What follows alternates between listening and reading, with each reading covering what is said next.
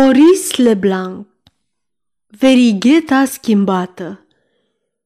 Yvonne Dorini își sărută băiatul și îl rugă să fie cu minte. Știi că bunicii tale nu-i plac copiii. Acum când în sfârșit te-a poftit la ea, te rog să-i arăți că ești un băiat bine crescut. Apoi îi spuse guvernantei: domnișoară, de îndată ce termină masa, te rog să-l aduci acasă. Spune-mi, domnul mai e aici? Da, doamnă, domnul se află în cabinetul său de lucru. Rămasă singură, Yvonne Dorini se apropie de fereastră ca să-și vadă băiețașul. Când ieși din casă, acesta își înălță privirea și îi trimise mamei sale câteva sărutări. Apoi guvernanta îl smuci de mână, gest care o miră din cale afară pe Yvonne.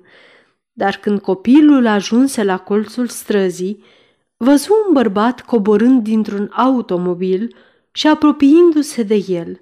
Omul, ea îl recunoscu pe Bernard, servitorul de încredere al soțului ei, înhăță copilul de braț și îl vârâ în mașină.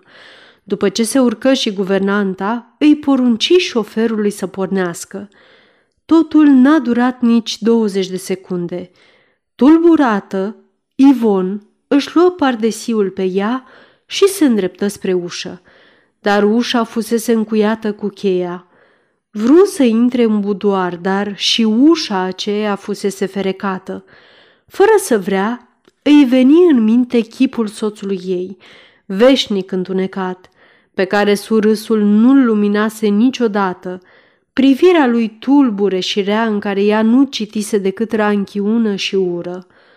O, își spusese, mi-a luat copilul, e îngrozitor.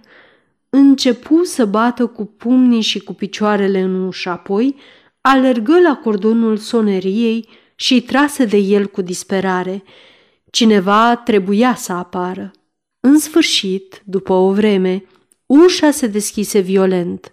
În prag apăru Contele, dar cu o asemenea figură încât Yvonne, speriată, începu să tremure.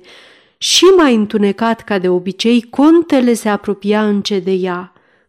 Îngrozită, Yvonne deschise gura să țipe, dar Contele se repezi și, apucând-o de gât, îi strigă amenințător: taci! Nu striga, fiindcă altfel va fi vai de tine.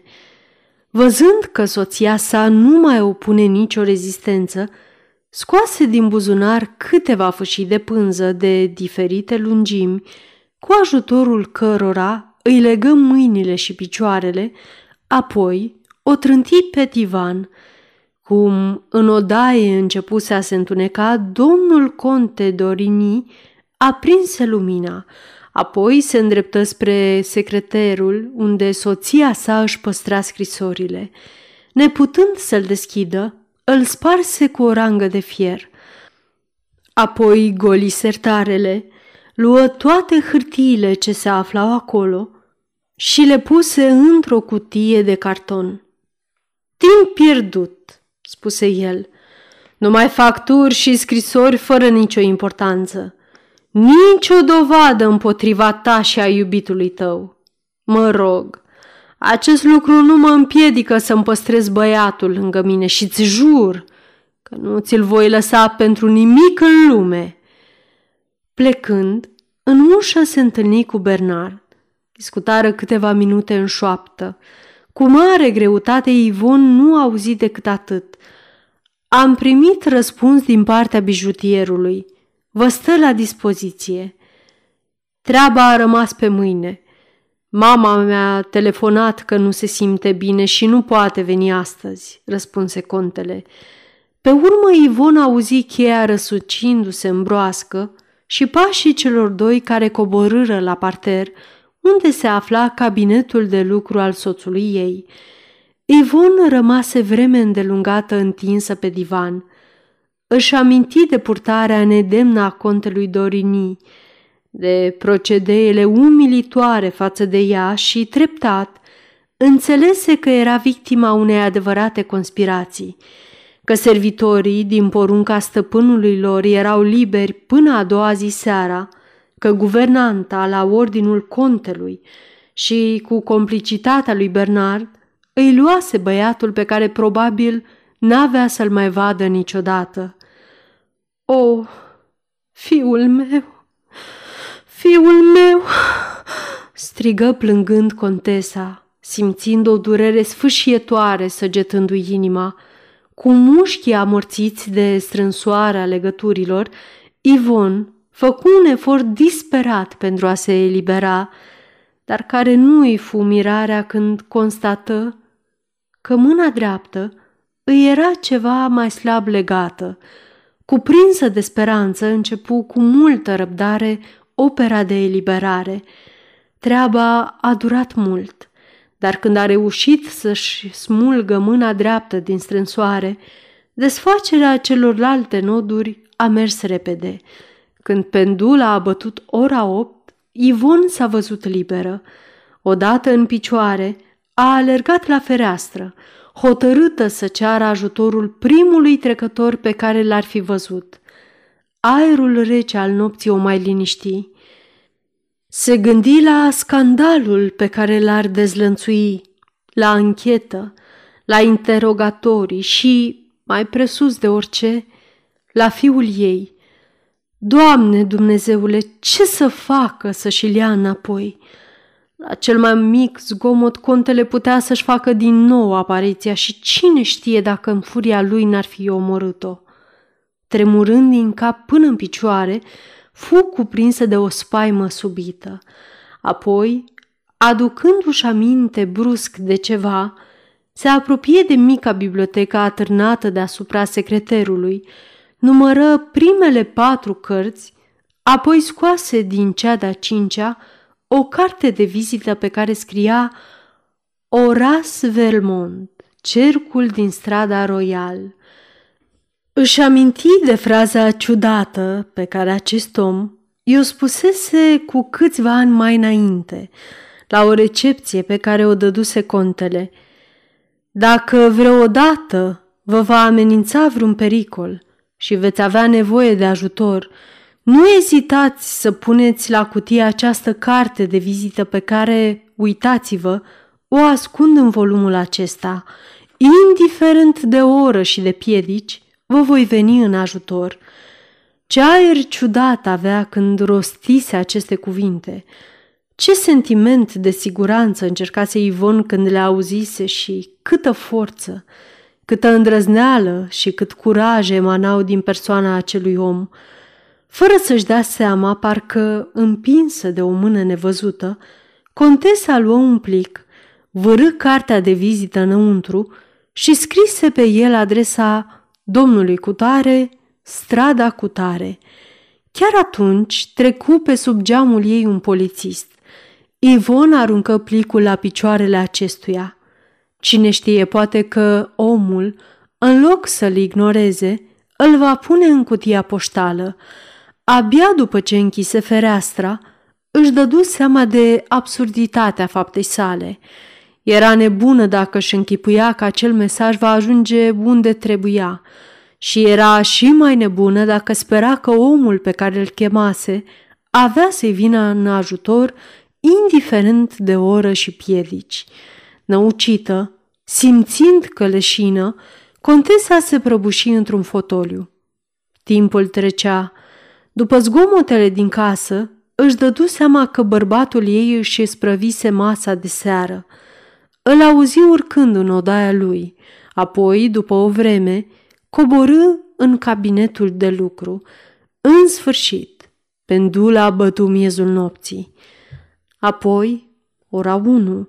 Acum Yvonne nu se mai gândea la nimic, așteptând cu resemnare evenimentele de a doua zi, fără să-și dea seama a țipi cu gândul la fiul ei. Dar un zgomot o făcu să tresară. Auzise cheia răsucindu-se în broască. Gândindu-se la bărbatul ei, căută cu ochii ceva cu care să se apere, dar în cadrul ușii, deschisă brusc, se ivi o cu totul altă persoană. "Dumneata?" șopti uluită Yvonne. Bărbatul care se îndreptă spre ea, elegant îmbrăcat, era tânăr, nu prea înalt, dar bine făcut și subțire. Dumneata?" mai spuse ea încă o dată, recunoscându-l pe Horace Velmont.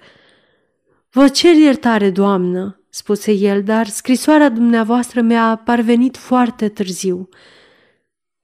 Doamne, e cu putință să fii dumneata?" Tânărul păru foarte mirat. Nu v-am făgăduit că vin la prima dumneavoastră chemare? Ei bine, iată-mă!" După ce examină fâșiile de pânză cu care fusese legată contesa, zise: Deci, astea sunt mijloacele pe care le folosește contele Dorini." Apoi deschise larg ușa. Yvonne se sperie. Dacă auzea contele. Nu e nimeni în casă. Am cercetat toate camerele. Soțul dumneavoastră a plecat acum 10 minute. S-a dus la mama sa, contesa Dorini. De unde știți? Oh, foarte simplu. A primit adineauri un telefon în urma căruia a ieșit Val Vârteș din casă, urmat de servitorul său. Deci, nu e adevărat că mama sa nu se simte bine.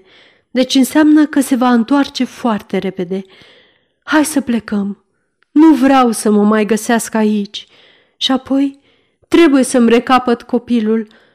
Nu știi că mi-a luat băiatul?" Cu multă gingășie și blândețe, Velmont o așeză la loc în fotoliu. Apoi, înclinându-se în fața ei, spuse: Ascultați-mă, doamnă, și să nu pierdem timpul degeaba, căci fiecare minut e prețios. În 6 ani ne-am întâlnit de 4 ori. Ultima oară chiar aici, în salonul casei acesteia, când v-am vorbit, plin de emoții, și când dumneavoastră mi-ați dat de înțeles că vizitele mele vă displac. De atunci nu v-am mai văzut și totuși ați avut încredere în mine și ați păstrat cartea de vizită pe care v-am dat-o. Vă rog să aveți în continuare aceeași încredere dacă vreți să vă recăpătați fiul. Va trebui să mă ascultați orbește, indiferent de ce s-ar întâmpla." Liniștea lui Velmont, vocea prietenoasă, o mai liniștiră pe contesă. Nu vă fie teamă," reluă Velmont. Contesa Dorini locuiește în celălalt capăt al pădurii Vincent. Admițând că soțul dumneavoastră găsește o mașină, e cu neputință să ajungă aici înainte de 3 și un sfert. Ori, acum e 2:35. Vă jur că vom pleca și că vă voi conduce la băiețelul dumneavoastră. Nu vă pot părăsi până nu aflu niște lucruri." Ce trebuie să fac?" întrebă contesa. Să-mi răspundeți foarte precis la ce vă voi întreba. Avem la dispoziție 20 de minute, ne ajung." Întrebați-mă. Credeți că soțul dumneavoastră are de gând să vă omoare?" Nu." E vorba deci numai de fiul dumneavoastră?" Da." Vi l-a luat pentru că vrea probabil să divorțeze și să se însoare cu o altă femeie? Una dintre prietenele dumneavoastră pe care ați dat-o afară din casă, nu-i așa? Vă rog, răspundeți-mi fără ocolișuri. Aceste lucruri sunt atât de notorietate publică, așa că lăsați deoparte jena. E vorba de fiul dumneavoastră, doamnă, deci contele. Vrea să se însoare cu o altă femeie, nu-i așa?" Da, femeia asta n-are niciun șfanț. La rândul lui contele, care e ruinat, n-are decât pensia pe care i-o dă mama lui, contesa Dorini, și veniturile imense averi pe care fiul dumneavoastră a moștenit-o de la cei 2 unchi ai săi. Dacă băiatul i-ar fi încredințat lui, contele ar pune mâna pe această imensă avere. Pentru asta nu există decât un singur mijloc: divorțul. Spuneți-mi, mă înșel cumva?" Nu. Ceea ce l-a ținut în loc până acum a fost refuzul dumneavoastră." Da, și cel al soacrei mele, ale cărei sentimente profund religioase se opun divorțului. Contesa Dorini nu va ceda decât în cazul în care... În ce caz, doamnă? În cazul în care va putea dovedi că purtarea mea e nedemnă. Deci, înțeleg că nu poate face nimic nici împotriva dumneavoastră, nici a fiului dumneavoastră. Din punct de vedere legal se lovește de un obstacol insurmontabil. Virtutea unei soții cinstite și totuși, iată că s-a hotărât să lupte. De ce? Ce vreți să spuneți? Vreau să spun că dacă domnul conte, după atâtea ezitări, riscă o asemenea aventură, o face pentru că își închipuie că are totuși o dovadă. Ce dovadă? Nu știu, dar ea există. Dacă n-ar exista, n-ar fi riscat să vă ia fiul. E îngrozitor, strigă Yvonne. De unde să știu eu ce a putut inventa el? Gândiți-vă bine. Iată, de pildă, în sertarul ăsta, care a fost spart, n-a existat vreo scrisoare care să poată fi răstălmăcită în defavoarea dumneavoastră? Aceasta este o înregistrare cărțiaudio.eu. Această înregistrare este citită cu respectarea legislației în vigoare pentru cărțiaudio.eu. Copierea, repostarea, multiplicarea, vânzarea, închirierea și sau difuzarea publică a acestei înregistrări, fără acordul scris al cărțiaudio.eu, constituie infracțiune și se pedepsește conform legislației în vigoare. Pentru noutăți, vă invităm să vizitați site-ul www.cărțiaudio.eu și să ne susțineți cu un like, subscribe și follow pe canalul de YouTube Cărți Audio. Îi puteți susține prin donații pe naratorii voluntari ai acestui canal. Vă mulțumim și vă dorim audiție plăcută în continuare. Absolut niciuna, dar din vorbele de amenințare pe care le-a rostit, n-ați putut deduce nimic? Nimic. Totuși, continuă Velmont, trebuie să fie existat ceva. Contele n-are vreun prieten mai intim cu care să fi discutat? Nu. N-a venit nimeni ieri să-l vadă? Nimeni. Când v-a legat, era singur? Atunci da. Și după aceea? După aceea a venit servitorul lui și i-am auzit vorbind despre un bijutier. Asta-i tot. Și despre ceva care va avea loc mâine, adică astăzi la prânz, pentru că soacră mea n-a putut veni ieri. Velmont se gândi, unde sunt bijuteriile dumneavoastră? Le-a vândut bărbatul meu. Și nu v-a mai rămas niciuna? Niciuna. Nici măcar un inel? Nu, zise ea arătându-și mâinile. Nimic? În afară de vergheta asta. E vergheta cu care v-ați măritat? Contesa tăcu. Velmont observă că roșise. Apoi o auzi murmurând. Cum? Oare să fie cu putință? Nu cred. Și totuși nu știu. Velmont o înghesui cu întrebările. Așa că până la urmă ea spuse aproape în șoaptă. Nu, nu-i vergheta cu care m-am măritat. Într-o zi am scos-o din deget și am pus-o pe marginea căminului. Peste vreo 2 ceasuri, când mi-am adus aminte de ea, am căutat-o, dar n-am mai găsit-o. Probabil că a intrat cineva în odaie și a luat-o. N-am spus nimănui nimic și m-am comandat repede alta. Asta pe care o port acum. Prima verighetă purta data căsătoriei? Da, 23 octombrie. Și a doua? Asta nu are niciodată. Simți în glasul ei o ușoară ezitare, un fel de tulburare pe care de altfel nu încerca să și-o ascundă. Vă rog, spuse el, nu mi-ascundeți nimic. Vedeți cât drum am străbătut în câteva minute, cu puțină logică și cu sânge rece. Vă rog din suflet să continuați. Ești sigur, domnule, că e absolut necesar? Sunt sigur că cel mai mic detaliu își are importanța lui și mai ales că trebuie să ne grăbim. Nu-ți voi ascunde nimic, spuse ea ridicând capul. Povestea cu verigheta s-a petrecut în epoca cea mai nefericită și mai periculoasă din viața mea, umilită și călcată în picioare la mine acasă. În societate eram înconjurată de atenții, de omagii, de tentații, ca orice femeie părăsită de bărbatul ei. Atunci mi-am amintit că, înainte de a mă mărita, un bărbat mă iubise cu disperare, iar eu ghicisem acea dragoste imposibilă pe care nu o putusem împărtăși. În semn de prețuire l-am rugat pe bijutier să graveze pe verigheta asta numele acelui bărbat. Nu-l mai iubeam pentru că acum eram soția altuia, dar el continuă să trăiască undeva în adâncul inimii mele, ca un duh bun care mă ocrotește.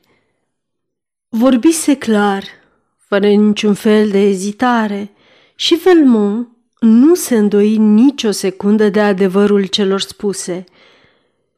Crezi cumva că soțul meu...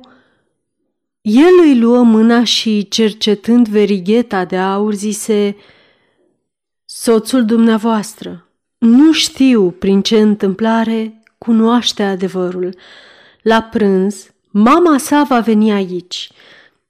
De față cu câțiva martori, vă va obliga să vă scoateți inelul, obținând astfel dovada pe care o caută ca să dea divorț.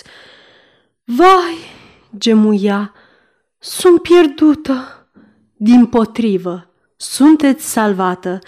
Dați-mi verigheta și până mâine la prânz veți avea alta pe care va fi scrisă data de 23 octombrie, altfel... Velmont se opri brusc, fiindcă tânăra femeie pălise îngrozitor. Ce aveți? Ce se întâmplă? Se întâmplă, spuse ea cu un glas pierdut, că nu mai pot scoate inelul din deget. Pe lângă faptul că bijutierul mi l-a făcut mai mic, mâna mi-a mai crescut și acum, uită-te și dumneata, mă strânge aproape că mi-a intrat în carne. Trase de el cu riscul de a se răni. Pielea se înroșise în jurul inelului, dar acesta nici nu se clintise.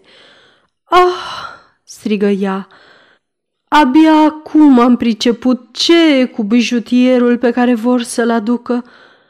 O să tai inelul cu cleștele. Vezi că sunt pierdută. Își ascunse fața în mâini și începu să plângă.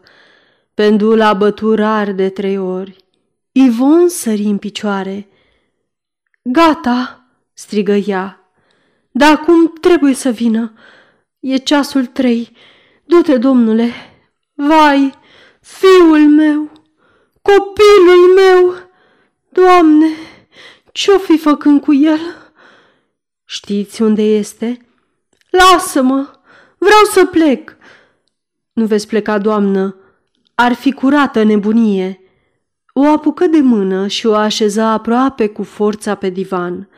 Apoi îi legă din nou mâinile și picioarele cu fâșiile de pânză și o rugă să se așeze exact așa cum o lăsase soțul ei. Apoi îi spuse liniștitor, ar fi o nebunie să plecați. Nu vă dați seama câte întrebări ar risca un asemenea lucru, cine v-a dezlegat? Cine v-a descuiat ușa? Ar însemna că ați avut un complice, o circumstanță agravantă pentru dumneavoastră de care contele s-ar folosi cum nu se poate mai bine și apoi, ia gândiți-vă, dacă fugiți, înseamnă că acceptați divorțul, așa că trebuie să rămâneți aici. Mi-e frică, șopti ea, inelul ăsta mi-arde degetul, nu poți să-l rup și să-l iei cu dumneata? Dacă nu-l va găsi pe degetul dumneavoastră, doamnă, nu credeți că se va întreba cine v-a ajutat să vi-l scoateți? Doar contele știe că nu poate fi scos decât cu cleștele. Nu. Va trebui să aveți curajul să-l înfruntați, cu atât mai mult cu cât vă voi ajuta să ieșiți din impas. Vă rog să aveți încredere în mine, vă jur că vă veți recăpăta fiul. În jurul prânzului voi fi aici."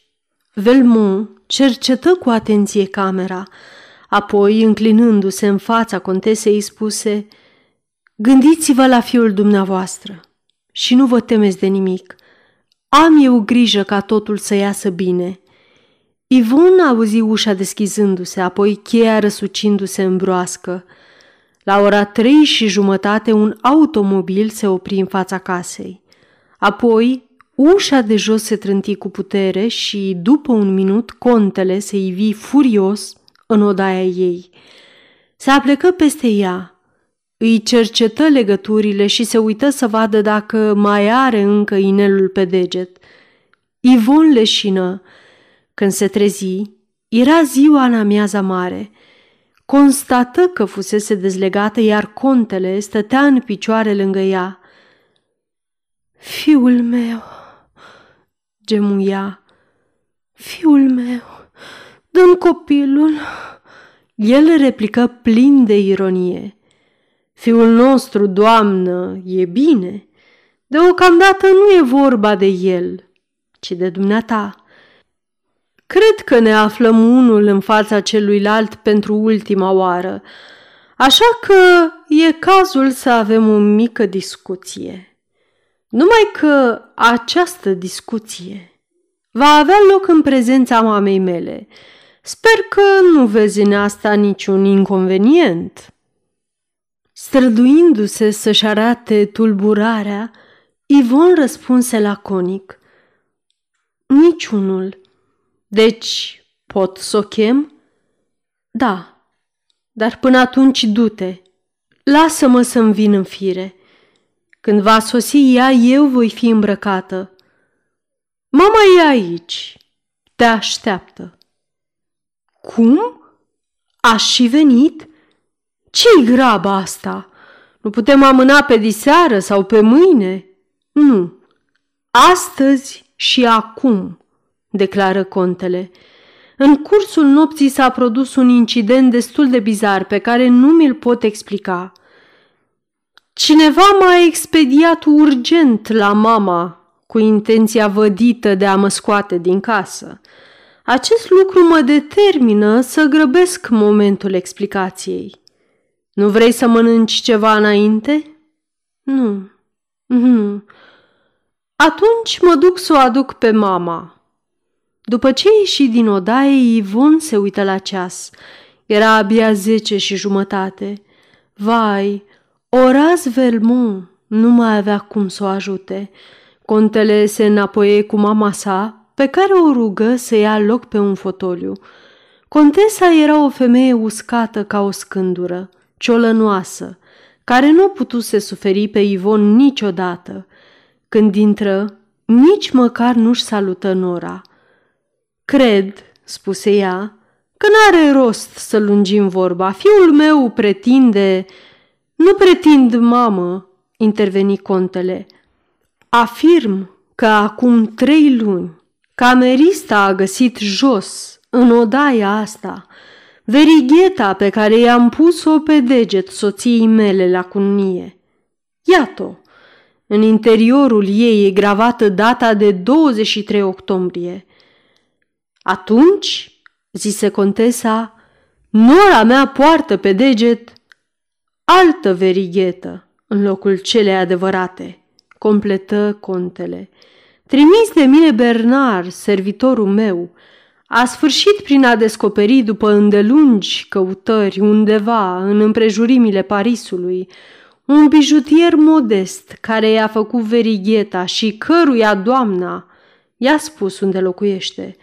Omul își amintește perfect și e gata să depună mărturie că clienta sa nu i-a spus să scrie în interiorul inelului odată ori un nume. Nu-și mai aduce aminte ce nume, dar l-a rugat pe omul cu care lucrează și care gravează datele pe verighete să intre astăzi aici, Bernard l-a adus aici, încă de la ora 9. Acum e jos în cabinetul meu." Apoi, întorcându-se către soția sa, spuse: „Vrei să-mi dai inelul de bunăvoie? Știi bine, încă din noaptea trecută, când ai încercat să-mi-l iei fără știrea mea, că nu-l mai pot trage din deget. Pot da ordin omului aceluia să vină încoace. Are un clește anume cu care ți-l poate scoate." „Cheamă-l," zise Yvonne cu glas pierit. Sărmana de ea se resemnase. Vedea cu ochii minții întregul scandal. Divorțul pronunțat împotriva ei, copilul încredințat tatălui, soacra ei rosti rece: „Ai fost cam ușuratică, drăguță."